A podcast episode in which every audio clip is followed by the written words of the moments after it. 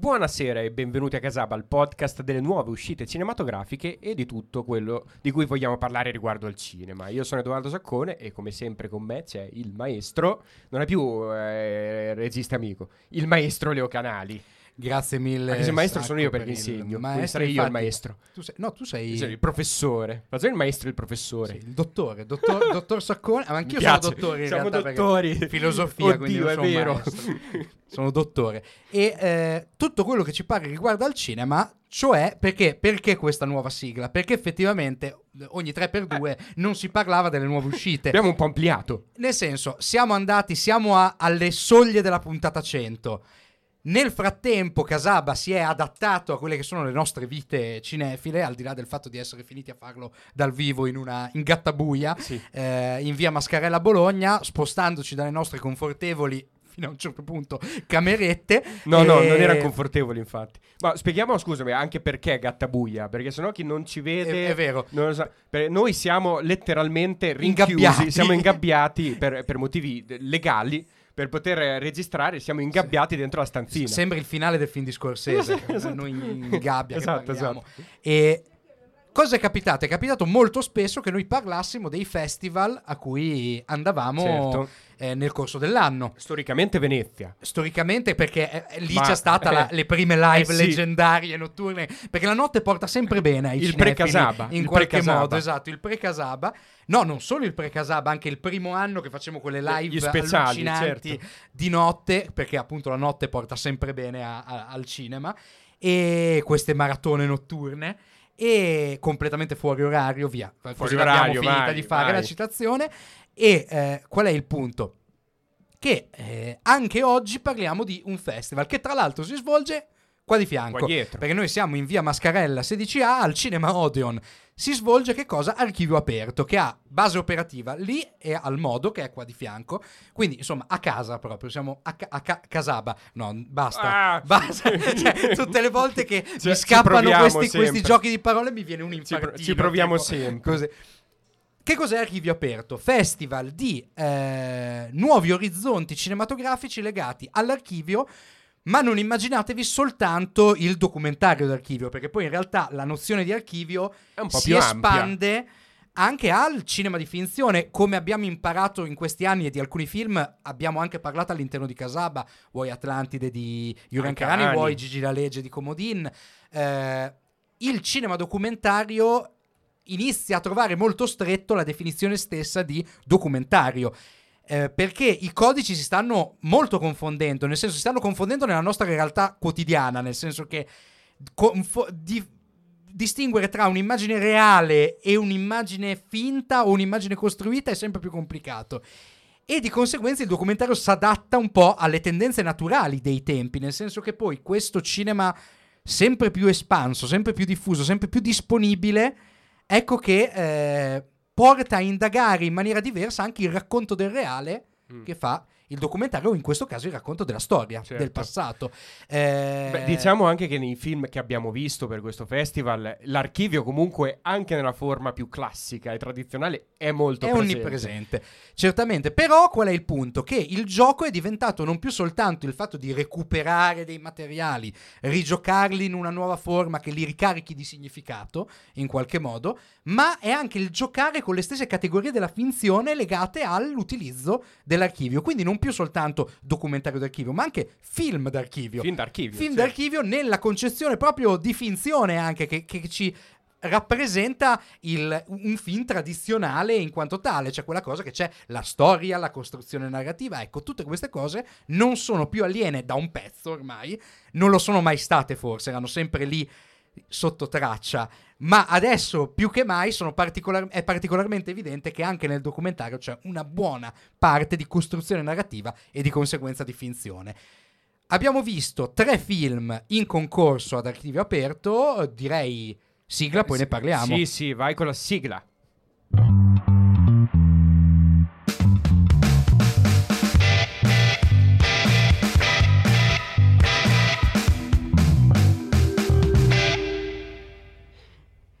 Mi è piaciuto questo ricordo dell'inizio di Casaba, ogni tanto lo facciamo, però Sì. era un bel po' che non capitava. E- ed è stato bello ricordare, avevo rimosso al momento, che effettivamente è proprio nato a Venezia in un festival eh, Casaba, no? Perché, Eh. spieghiamo perché anche, perché mandavamo alla, alla sera, era l'anno in cui c'era stato il Covid, ti ricordi? Quindi Era non era venuto 2020. nessuno, non era venuto 2020.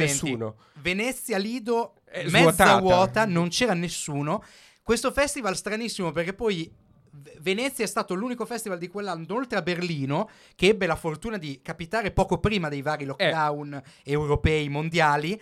L'unico festival che si è svolto in presenza con questo programma un po' raccattato. Un po' strano, soprattutto quello in là. concorso. Cioè, tra l'altro, appunto, se Quello io ti dicessi chi è che ha vinto il Leone d'Oro quell'anno? Uh, non me lo ricordo. Vedi che non te lo ricordo. Nomadland. Ah, è vero. Era l'unico che ci film siamo persi, un po' sì, perché non andammo per tutto il periodo. Era l'ultimo giorno. Già, già non due. avevamo molto chiaro che cosa sarebbe successo a questo festival, chi avremmo trovato, chi no.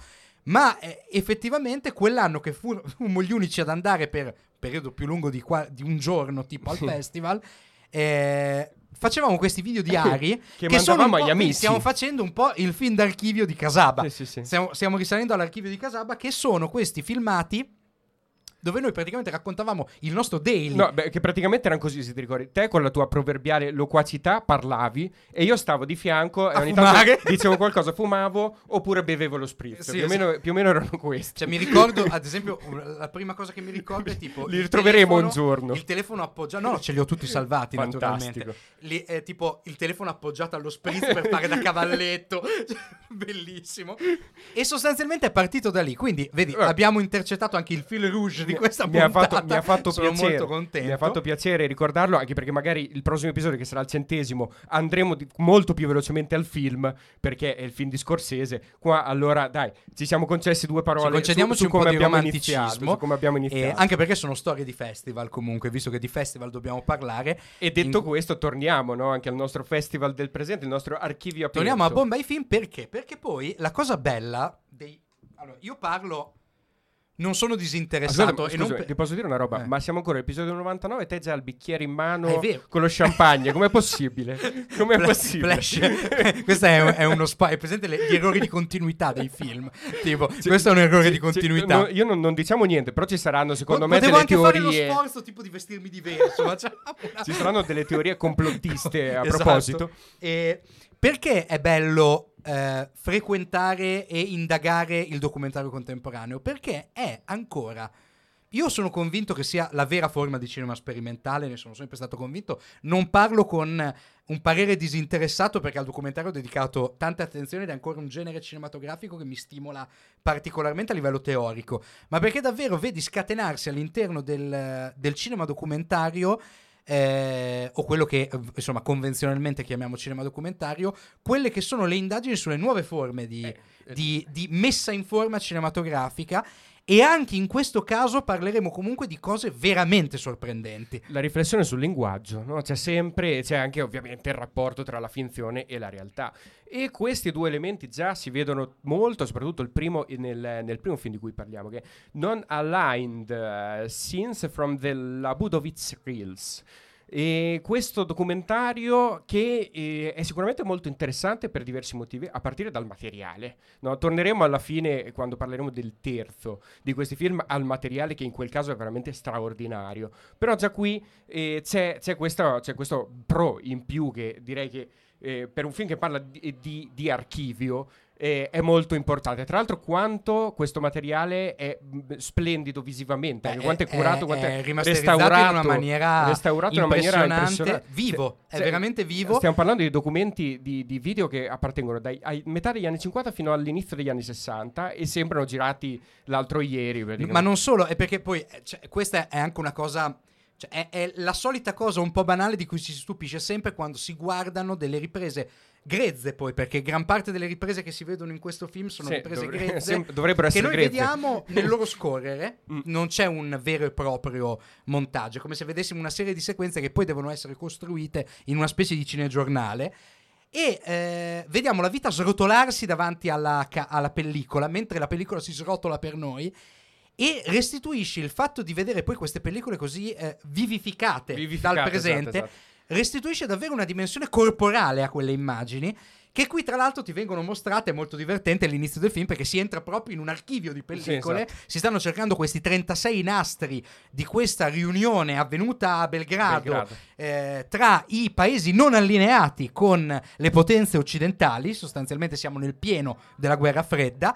Eh, incontro organizzato dal generale Tito, che si è ammantato di questa grande forza politica unificatrice di tutte queste forze, appunto, di esiliati sostanzialmente dal grande piano politico globale.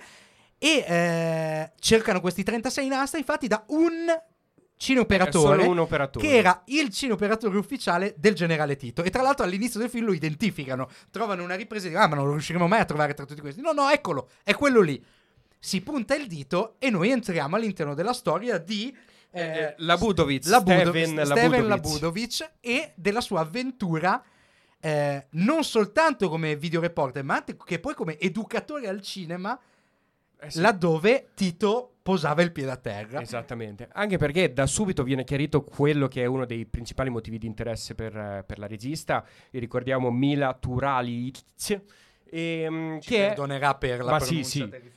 Che- che è il rapporto tra la propaganda e l'immagine. Da subito Esatto. viene chiarito che il ruolo di Labudovic era fondamentale all'interno del, del mondo jugoslavo proprio perché Tito aveva eh, questo interesse evidente, viene dichiarato nel film, no? questo interesse evidente nei confronti del modo in cui lui stesso veniva rappresentato e dell'importanza, questo è comune anche a dittature del passato, del Novecento, no? se ne è parlato tanto e continua a parlarsene, l'importanza eh, dell'immagine, eh, per esempio nei cinegiornali, che venivano utilizzati nei cinegiornali prima dei film al cinema, a un certo punto nel film eh, una, una donna intervistata dice "L- lo odiavamo, cioè odiavamo il fatto che ci fosse il cinegiornale che raccontava delle imprese di Tito prima del film che volevamo vedere, però devo ammettere che la Budovic le ha girate tutte e quello è l'immaginario che abbiamo nei confronti del paese, no? E, e questa è l'importanza che viene nel film attribuita alla Budovic, cioè che cos'era? Solo un operatore? No, era colui che ha utilizzato l'immagine e ha ricostruito letteralmente l'immagine di un paese e l'ha mostrata a tutti, quindi di fatto era forse il regista per eccellenza della Jugoslavia, no? il tutore dell'immagine nazionale, quella accettata. Poi all'interno del film si dice che c'era un altro anche cineoperatore, però per esempio per quanto riguarda la conferenza di Belgrado, questa conferenza in cui ufficialmente nasce eh, l'insieme dei paesi non allineati nel 61, c'era solo lui e, e le immagini che ci ha riportato sono eh, merito suo. Ora, altra cosa importante all'interno del film, la Budovic non è presente solo come eh, uomo dietro la macchina da presa, ma è, è protagonista a tutti gli effetti. Tra l'altro con un'entrata in scena memorabile perché appena lo si vede, 88enne, un po' malandato ma comunque sveglio, sta guardando in camera e dice... eh, Mila, ma vedo da qui che il sole ti sta entrando in camera. in camera. Lei, cosa? Scusa, no, ti devi far più indietro. Cioè, vedo che c'hai il sole dritto in, in camera. E lei riaggiusta l'inquadratura seguendo le indicazioni personaggio di questo scomodo da avere come, Eh, come sì. protagonista del proprio film e lui all'interno del film è un narratore molto simpatico molto interessante anche e si riconosce quella che è l'importanza che ha avuto il personaggio Devo dire addirittura interessante e per niente disinteressato. assolutamente no. al suo materiale, nel senso che è sempre dietro a dire no guarda questa come l'ho girata, guarda qui cosa ho fatto, guarda-" a un certo punto quando parla dell'incontro tra Tito e Castro alla, alla sede delle Nazioni Unite dice io qui ho dovuto fare un, un girare in tondo per attorno." fare più inquadrature possibili e lo sai cosa mi ha detto lui? Ah, non ve lo No, non te lo dire. dico, spegni la camera e te lo dico. Quindi, insomma, anche interessato a che cosa viene ripreso di lui e che cosa passa alla storia anche con questo documentario. Tra l'altro uno dei momenti più divertenti del film è Algeri, dove lui aveva girato Sì. delle riprese di guerra e pare fosse effettivamente, almeno da, da- da quello che ci mostra il film, eh, considerato un vero e proprio eroe di guerra. Eh, tant'è che al museo, no, eh, che ripercorre la storia della ribellione eh, del paese, vediamo il quadro che rappresenta lui Esatto, stesso. no? esatto. A un certo punto c'è questa, questa idea quasi eh, me- meta-artistica. mitologica, mitologica anche, sì, perché sì, sì. poi si scopre che questo cameraman in realtà eh, caricato di questo ruolo istituzionale anche abbastanza scomodo visto il personaggio che doveva riprendere eh, è diventato quello che è veramente un educatore al cinema perché uno dei principi del generale Tito era quello di esportare il cinema ai paesi che non avevano il cinema e per fare questo si è affidato anche al suo cameraman di riferimento. Esatto. E quindi il nostro eh, Labudovic poi ricostruisce in qualche modo una vera e propria storia eh, del paese de- della Jugoslavia nell'arco di quasi dieci anni, proprio perché eh, la storia ripercorre. E lui ha girato ancora dopo, successivamente, ma nel film sono compresi questi anni, circa da- dal 54, mi pare le prime riprese, al 61, qualcosa forse del 62. La storia comprende il momento in cui si è iniziato a pensare eh, alla- ai paesi non allineati e in cui eh, Tito ha compiuto un viaggio eh, con la sua mitologica, in questo mitologica nave, no? in Esatto. cui andava alle riunioni eh, mondiali, un viaggio per tutto il mondo. no? E qui inizia il nostro, il nostro film, quando eh, la Budovic segue Tito eh, in questi paesi esotici eh, alla ricerca di alleati politici che poi costituiranno i paesi non allineati nel 61.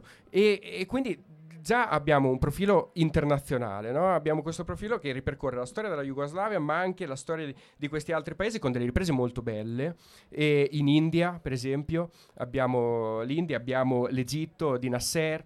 Anche perché poi questi personaggi ritorneranno all'interno del film e saranno gli altri principali esponenti dei paesi non allineati. Ora, questo è un concept centrale all'interno di eh, Non Aligned, ovviamente. E, mh, si parla di quello che questi paesi hanno deciso di fare insieme, che cosa volevano fare fondamentalmente. Ancora oggi esistono i paesi non allineati, tra l'altro, volevano opporsi alle due grandi potenze eh, della guerra fredda, quindi gli Stati Uniti e, eh, e la Russia. E di fatto, tra l'altro, si parla anche di Stati Uniti, di politica degli Stati Uniti e politica della Russia. Ora, forse la cosa che mi ha messo un po' più in difficoltà all'interno di questo film è il punto di vista.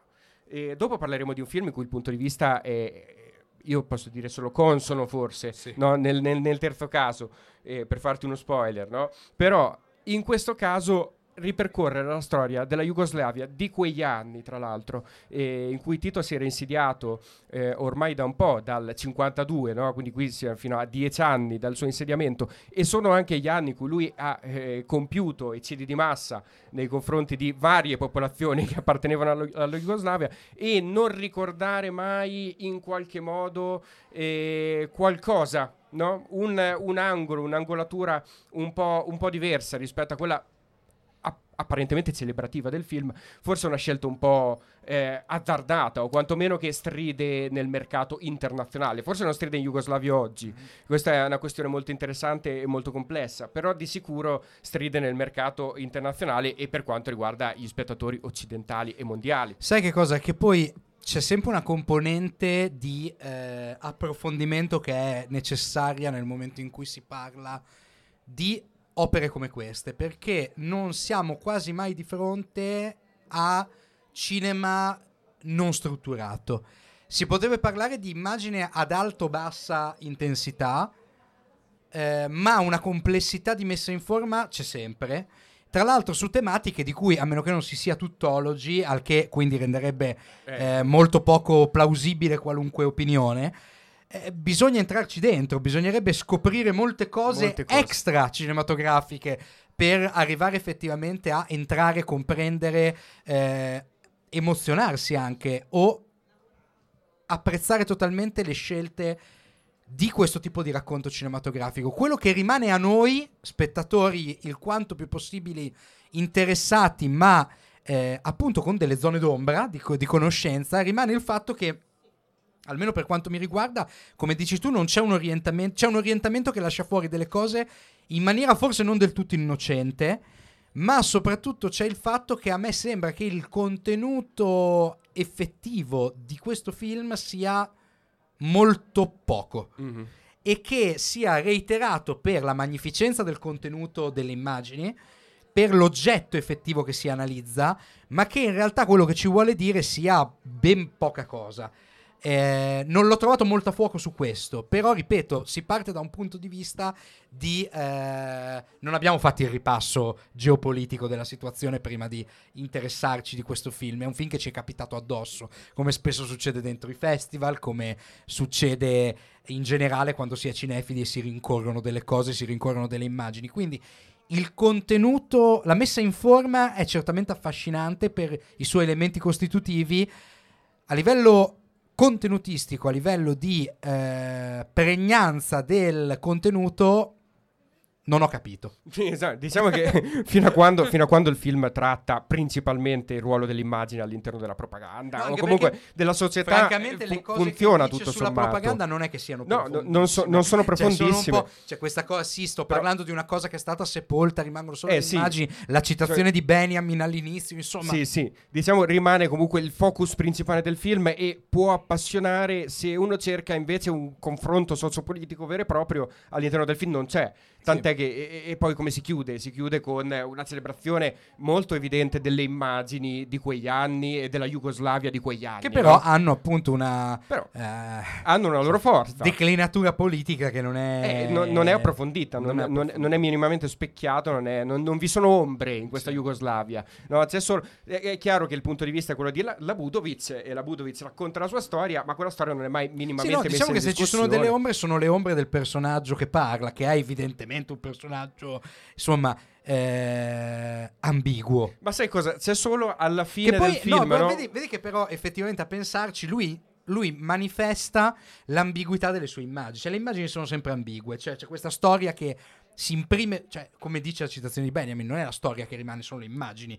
Le immagini sono sempre fraintendibili, sono sempre reiscrivibili, sono sempre reinterpretabili. Sì, sì. Se non hai coscienza del fuoricampo, come nel nostro caso, non, fai fatica a decifrarle di conseguenza l'ambiguità interna alle immagini prodotte da questo cineoperatore è la sua ambiguità, perché anche lui ha un rapporto con il personaggio, diciamo scomodo, che ha incardinato gran parte della sua vita come cineoperatore, un rapporto cioè, di magnificazione non molto chiarita, nel senso non sembra nemmeno poi dire ma sì alla fine diciamo che sicuramente lo spettatore deve inserire la sua prospettiva sì. all'interno del film perché sennò rischia di essere un po' probabilmente un po' falsata anche sì. no? e, e, solo una volta in realtà viene messa in discussione se non dallo spettatore durante la visione quello costantemente ma solo una volta dal film quando uno dei personaggi intervistati dicono sì ma la Budovic e tutti quegli altri alla fine raccontano solo storie forse questa è una delle cose più eh, forse un pochino più edgy di, di sì. questo prodotto per il resto belle le immagini e forse anche basta lì no? Sì. Thank you E per quanto riguarda invece il secondo film che abbiamo che visto, è appena finito, tra che è finito in questo momento, esatto, nel momento in cui stiamo registrando, qua, qua, di fianco a noi, Kim's Video si chiama, due registi, uno è David Redman e l'altra è Ashley Sabin.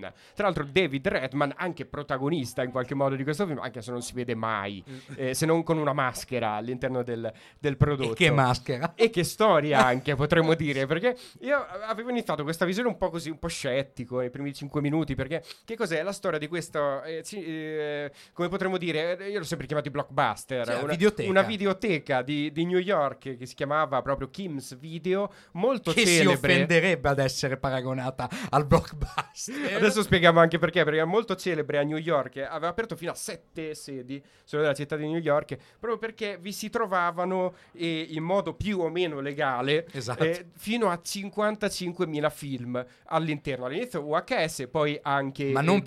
Pensate i film canonici, esatto. cioè questo è un uomo che ha fatto la fortuna, era un impiegato delle pulizie mm. che ha fatto la fortuna coreana. raccogliendo delle VHS pirata e pian piano rendendosi conto che in questo mare magnum di appunto eh, film piratati che giravano per la, la scena underground newyorkese c'erano delle perle introvabili e che quindi potevano essere trovate soltanto se si trovava una casa dove conservarle esatto. e noleggiarle.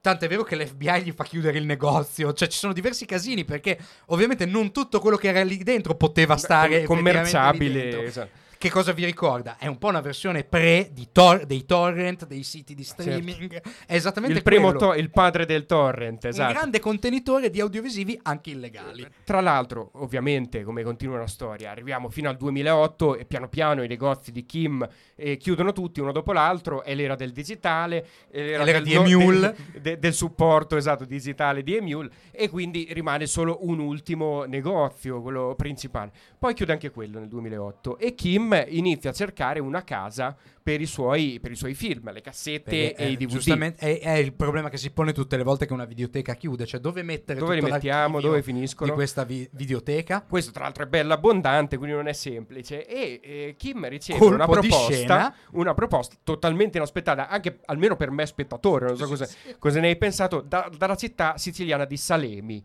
Ora, in quegli anni Salemi è una città che ancora sta operando un livello di ricostruzione abbastanza ampio e importante a causa eh, di un terremoto che è avvenuto negli anni 60. E in quel momento a capo della città, il sindaco della città, è niente meno che Vittorio Sgarbi. Vittorio Sgarbi.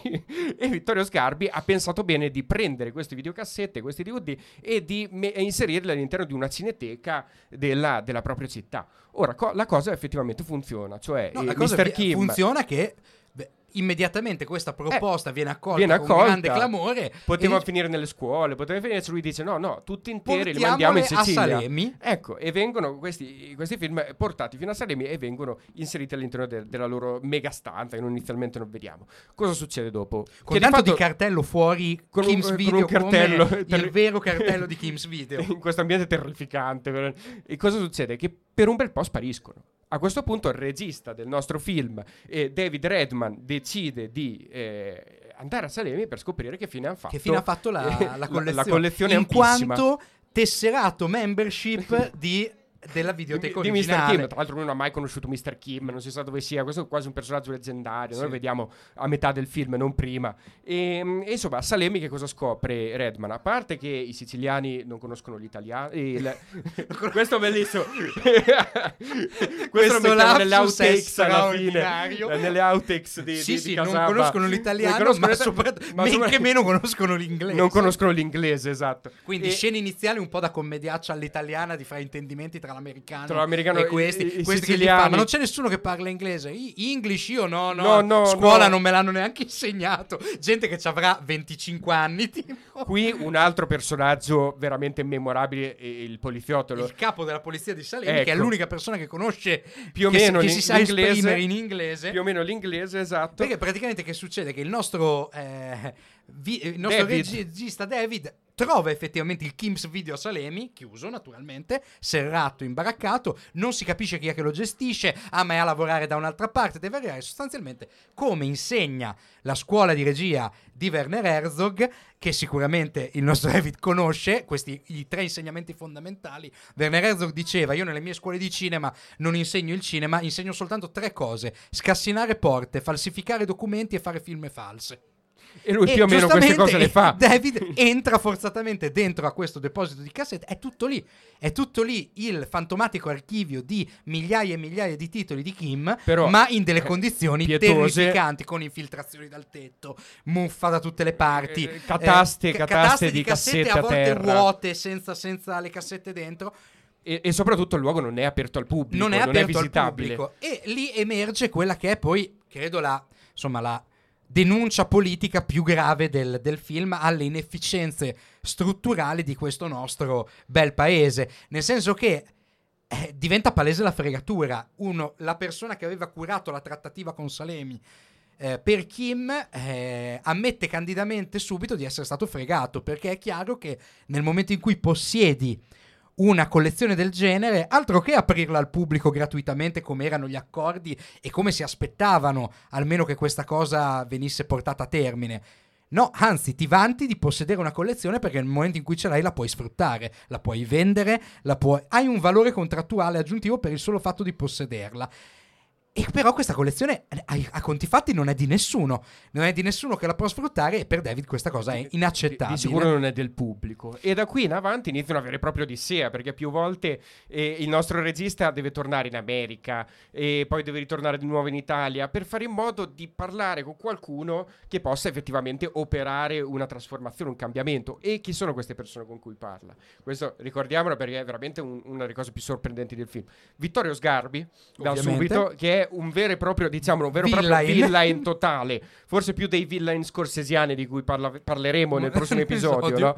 Beh, e, e- e soprattutto anche Mr. Kim. E, e diventerà veramente paradossale ad un certo punto della storia quello che David è disposto a fare per recuperare queste cassette. Ecco che qui ci fermiamo, Eh. nel senso che poi di questo film in particolare è uno di quei tipi di documentari proprio le scoperte, le Eh, grandi sì. scoperte di cui io l'unica cosa che possiamo fare è raccontarvi cosa c'è nel film. Cioè, questo è il plot e stiamo parlando del setting iniziale. Poi dopo c'è lo sviluppo, c'è l'avventura Eh. con cui David proverà a riappropriarsi di questa collezione inestimabile di cultura cinematografica che gli è stata rubata da un paese terzomondista a livello culturale, nel senso che poi è interessante anche vederlo dal nostro punto di vista e trovo molto interessante che un festival come Archivio Aperto abbia deciso di metterlo in concorso perché noi siamo parte di questa truffa. Beh, certo. Noi, la nostra concezione burocratica, la nostra idea di cultura, la nostra ignoranza poi alla fine perché eh, la figura che ci facciamo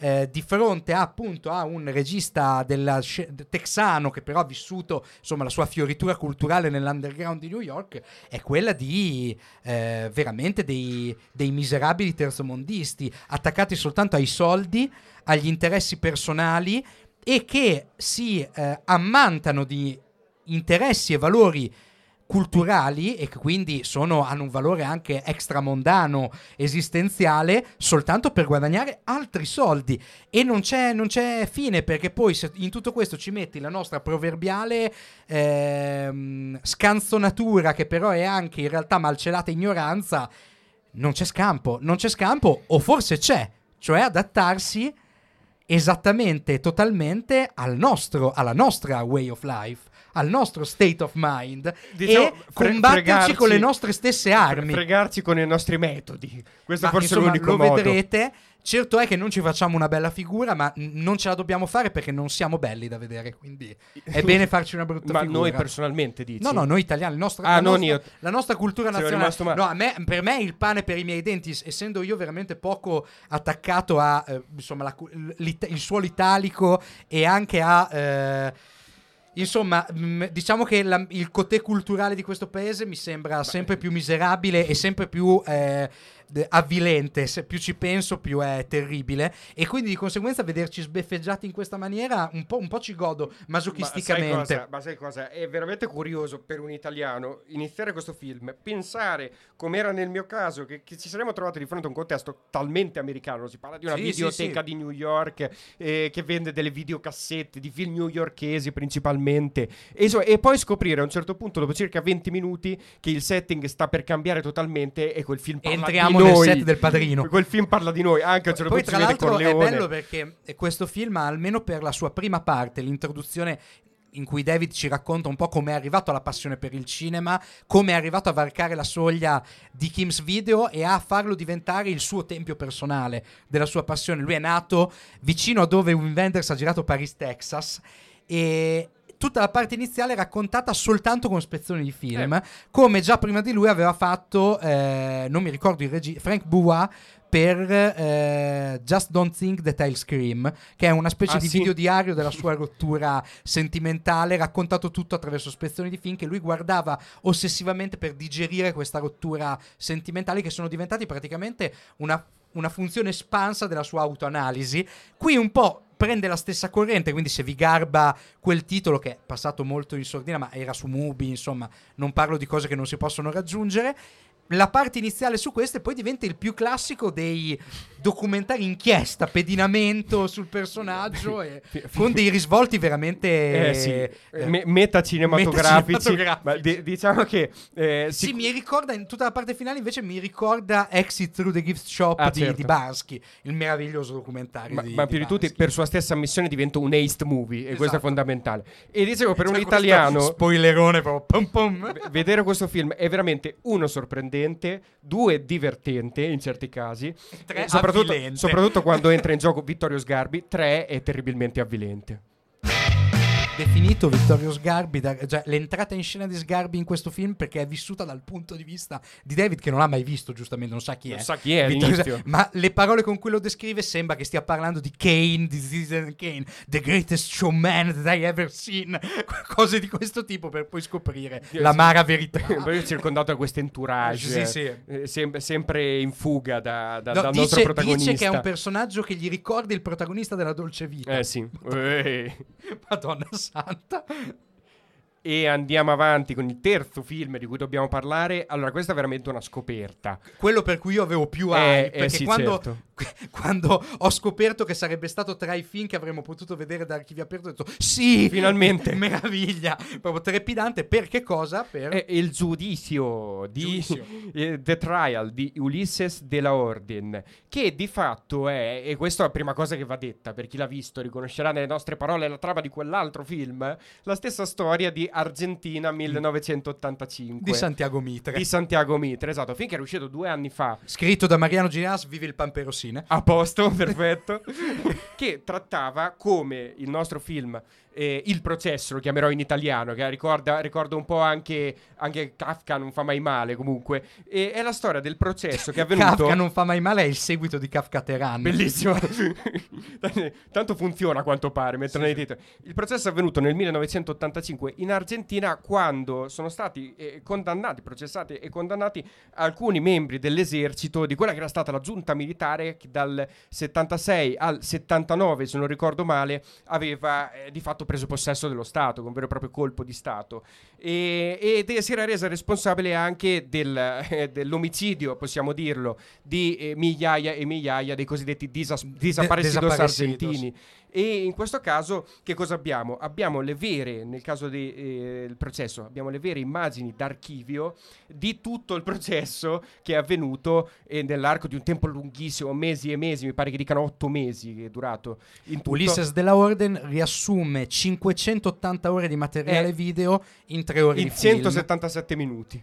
E, e infatti il materiale com'è, diciamolo subito, com'è il materiale Prodigioso. prodigioso, è straordinario. E tu dicevi il punto di vista, ma in realtà eh, la cosa fantastica, almeno di partenza, è che il materiale di questo film, proprio perché erano riprese con sostanziale... fo- eh, il- lo scopo per cui venivano realizzate era sostanzialmente quello di documentazione. certo. Sono riprese il quanto più possibile neutre, in realtà. Sono riprese delle varie fasi del processo, da- dai canonici punti di vista che servono per inquadrare i, eh, i vari personaggi imputati e i testimoni. Tra l'altro, nei testimoni c'è una soluzione registica, eh, se si può parlare di soluzione registica, perché credo che non fosse quello, fosse più una cosa per tutelare i, i testimoni. eh, incredibile, cioè che i testimoni vengono sempre ripresi di Di spalle spalle. che è la cosa che poi Santiago Mitre in Argentina 1985 aggira in quella scena stra- straordinaria, straziante della testimonianza di Laura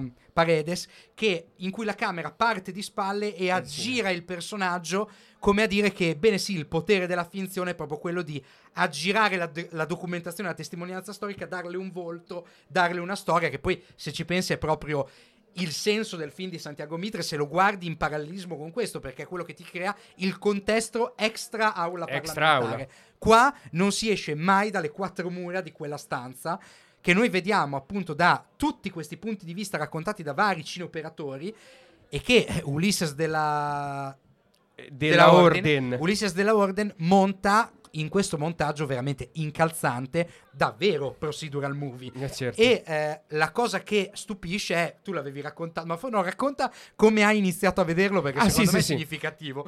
Ma io ho visto il film a casa e ero tornato dal lavoro, dovevo andare al lavoro qualche ora dopo e ho detto me lo metto su intanto, però devo cucinare perché non ho il tempo. No? Quindi ho messo su, inizio a cucinare, parte il film, letteralmente inizia il primo dei 18 capitoli di questo film e, e niente, mi sono fermato. Ho aperto la bocca, letteralmente c'entravano i moscerini e ho continuato a vederlo fino alla fine.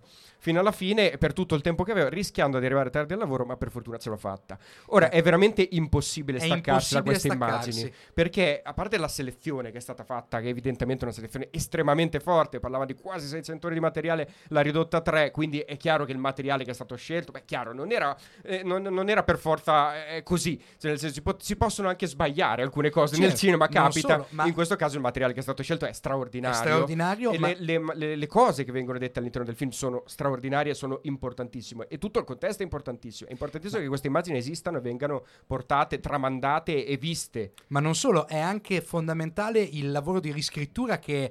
ehm, Eh sì, dimenticarmi Che della Orden. Ok, è, è il lavoro di riscrittura che della Orden fa Anche sul- questo lo mettiamo negli Sì, outtakes sì, sì. di Casava. Eh, che della Orden fa del materiale, la riscrittura che fa è fondamentale perché Certo. è una dichiarazione di intenti sul cinema documentario. Nel senso, quando si dice cos'è reale, che cosa no, le immagini, queste chiaramente sono riprese di qualcosa che è successo davvero e così.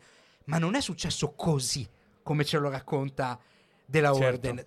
È, è successo è- ed è successo. È stato documentato, ma il giudizio è una riscrittura profondamente narratologica, tant'è vero che è diviso in 18 capitoli, di un processo reale che viene montato come intercettando nelle maglie della realtà quelle cose che sono narrazione, Sì, sì, sì, che sono storia con la S minuscola, che sono le storie delle persone che hanno partecipato a questo C'è processo un montaggio cinematografico molto potente. cinematografico, nel senso quando viene interpellato qualcuno gli viene fatto un primo piano ed è prodigioso che Della Orden abbia passato così tanto tempo probabilmente con questo materiale da intercettare e individuare tutti quei spezzettarlo, scomporlo in modo tale da poterti raccontare in maniera così precisa questo processo perché comunque sta lavorando su materiale girato da altri. C'è un momento meraviglioso. Gli avvocati della, della, eh, difesa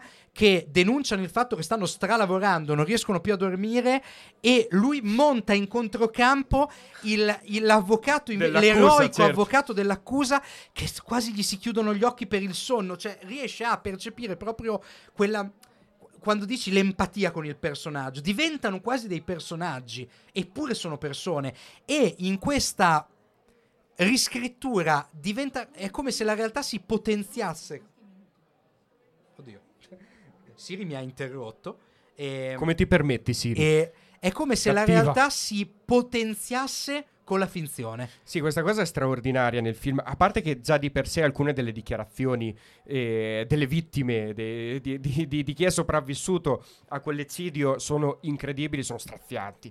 Quindi già, già di per sé, insomma, so guardarsi quel materiale lì è chiaro che provoca un'emozione, una sensazione. Ma arrivare al punto da avere un film che è così teso dall'inizio alla fine, veramente è un film che scorre straordinariamente e senza mai l'utilizzo della musica, senza mai eh, No, non essere facile, enfasi, senza, ma- senza mai essere C'è- facile. C'è soltanto una sottolineatura del momento attraverso quello che ti dà il materiale. Ecco, e soprattutto, ovviamente, eh, come dici tu, aver costruito quelli che sono degli esseri umani all'interno del film come se fossero dei personaggi.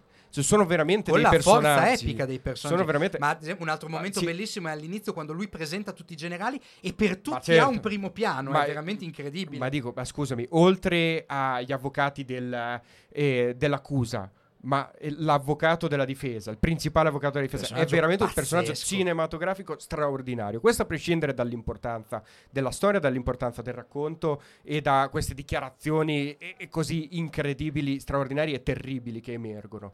A prescindere da tutto, è veramente un film che ha una forza eh, letterale molto, molto evidente e mh, non è un caso, ha anche un finale bellissimo. Bellissimo. Bellissimo. Nunca más. Nunca más. Cioè che è ovviamente il portato storico di quel processo, è una cosa che ha a che fare con la cultura argentina e con la storia dell'Argentina, ma eh, arriva veramente come il più potente dei finali cinematografici.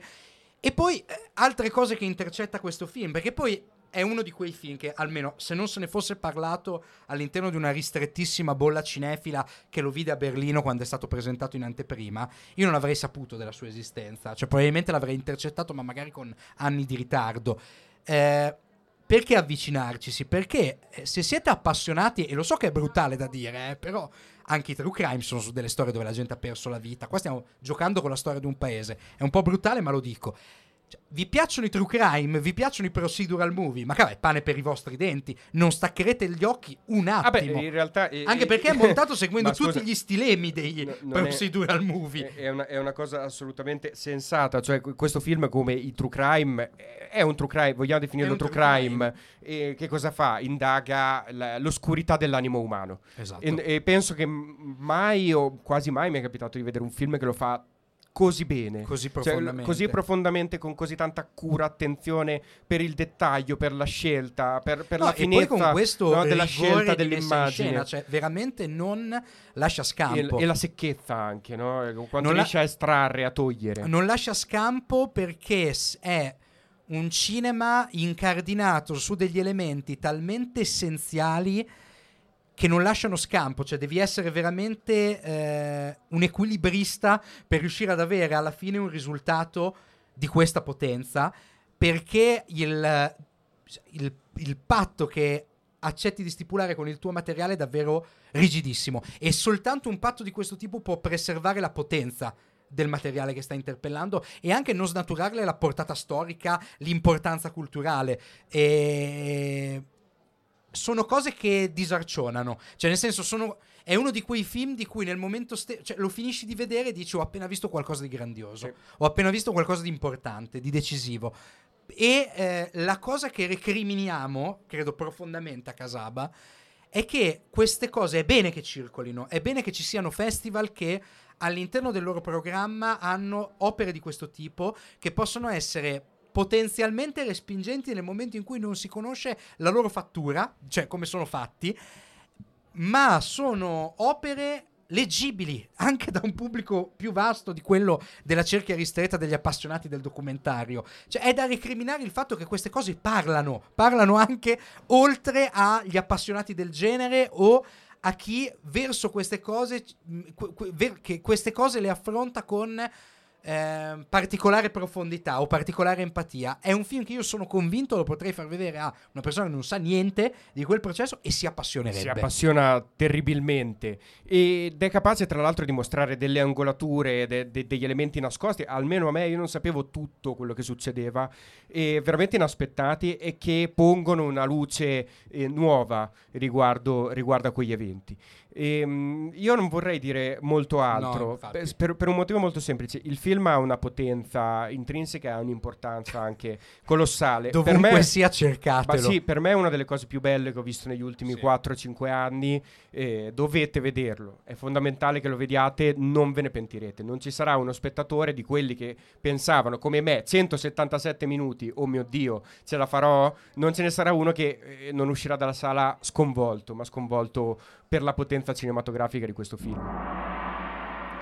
E terminiamo anche questo episodio. Abbiamo tre film e abbiamo anche il nostro letterbox. No, Sì, queste sono le regole. e- Ma le guardiamo insieme. Terminiamo questo episodio con le, le recie di Letterbox, le cose che ci fanno ridere, come sempre, dal social dei film. Allora, per quanto riguarda, io partirei proprio da, da questo ultimo film di cui abbiamo parlato, The Trial, il processo, o chiamatelo come vi pare. E Carlos, eh, che dà, vabbè, 5 stelle, si spera, al film e dice: ehm, Non ho parole. E mi sono reso conto che Argentina 1985 in confronto a una pellicola della Disney. Ce n'era un altro che, che adoravo che diceva eh, l'avvocato che interpreta Riccardo Darin, che era Sì. il protagonista di Argentina 1985, è bravissimo. L'av- L'avvocato che interpreta l'attore è bravissimo. e invece, guarda, guarda, dillo te, dai. Bellissimo. Melanie, tra l'altro, eh, non è una, un'italiana. Non è un'italiana, eh, beh, ci sono tanti italiani che hanno Sì. commentato Games Video. Kim's Video 3 stelle e mezzo e un cuore il, il, suo- il wet dreams dei cinefili Il sogno. Che poi ho pensato, ma cosa esattamente? Non è che si riferiva a Sgarbi, forse? Speri- Speriamo di no. E invece. Charlie, che inaspettatamente è italiano a quanto pare, di non aligned, ha detto... Ma in che senso al Palazzo di Vetro esiste un gift shop? E anche qui ci, ci ricolleghiamo, ci ricolleghiamo a Banksy. momenti in cui veramente la tua coscienza storica va sottoterra perché ti rendi conto, ver- quella è una parte fondamentale del film, che dici, ti rendi conto, un'istituzione come le Nazioni Unite all'epoca c'erano, ver- cioè sentivi che partecipare a quelle cose era partecipare a un momento storico. Un momento Adesso storico. è diventato Disneyland, c'ha i cioccolatini con la carta delle cose delle nazioni, è diventato brandizzato e come tutte le cose che è stata sfiorata dal capitalismo è diventato Fine. il male Fine, assoluto. male assoluto, Non c'è più nessuna serietà. E per finire questo episodio lanciamo anche una news, perché con la news noi lanciamo il prossimo episodio di Casaba, il numero 100, 100, l'episodio su Killers of the Flower Moon.